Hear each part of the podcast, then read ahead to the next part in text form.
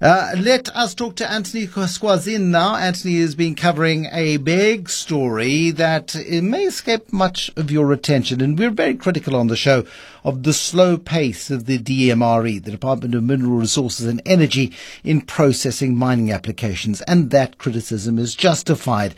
Occasionally, though, one does see a decision which makes you realize just how complicated these things are, because the department's rejected an attempt by one of the richest families in India to create a $2 billion iron ore mine in KZN. Uh, the community of Makhasaneni has objected to the mine and appears, so far at least, to be winning. Anthony Sguazzin from Bloomberg News is with us this evening. Just give us the background to the story, if you would, Anthony, the standoff that's been building, I think, for quite a long time. Um, uh, Jindal Steel and Power have been planning to dig a very large um, iron ore mine in Melmoth, about 70 kilometers from Richards Bay. Um, 32 million tons a year, so that would make it the second biggest in the country after Kumba's flagship project. So there has been a lot of uh, community opposition to this. Now, the communities have argued that, um, you know, in order for this mine to go ahead, Jindal would need to move something like 3,000 homes and many hundreds of ancestral graves. Uh, Jindal has said that would only happen over a very long period of time as they expand the mine slowly. And to their mind, they would only move 350 houses and would negotiate and come to an agreement on any graves.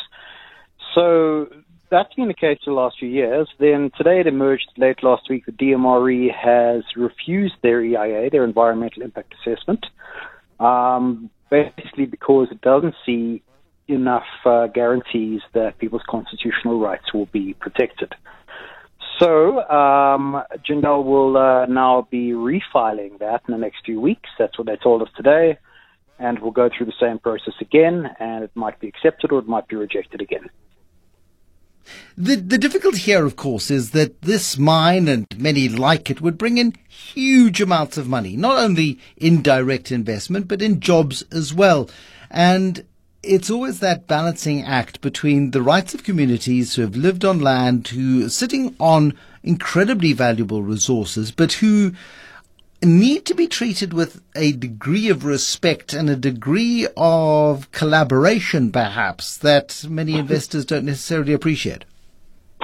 Yes, that's entirely possible. Although the company has operated in the region before, it operates uh, assets in Mozambique and recently signed a deal in Botswana, and it's got numerous uh, assets, iron ore mines, coal mines in India, and power stations.